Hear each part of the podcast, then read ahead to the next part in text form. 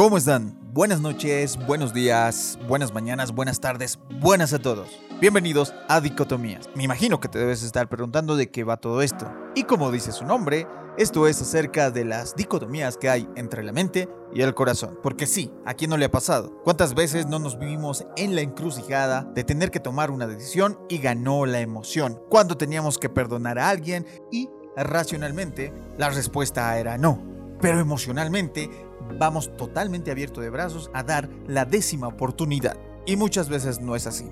A veces la razón es aquel que tenemos que darle un poquito más de atención. Y de eso va, de eso es lo que vamos a tratar en cada uno de estos podcasts. Hablaremos acerca de la soledad, acerca del perdón, acerca de los rompimientos.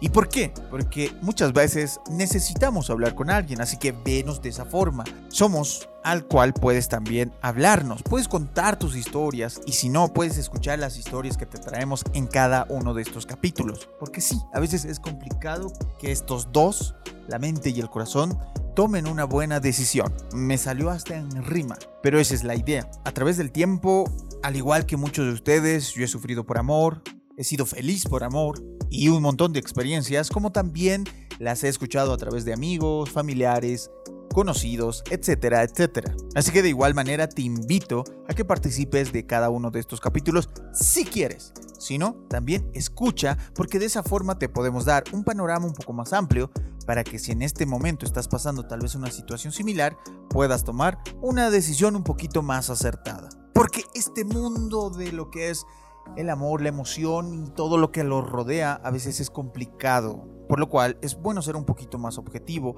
y de esa forma te podemos ayudar, siendo otra voz de la experiencia o a través de la experiencia que vas a encontrar en cada uno de estos capítulos. Así que como te lo dije, te invitamos a que sigas cada uno de estos capítulos que van a ir saliendo y que de esa forma podamos romper varios mitos, sobre todo poder tener una salud emocional. No dejar que experiencias malas lleguen a afectarnos, porque realmente a veces llega a afectar. Una mala experiencia puede hacer que tengas una inestabilidad emocional, una falta de autoestima, pero que no es así, que a veces viéndolo un poquito más objetivo, realmente la situación es muy distinta. Así que te invitamos a que escuches Dicotomías. Nos escuchamos en el siguiente podcast.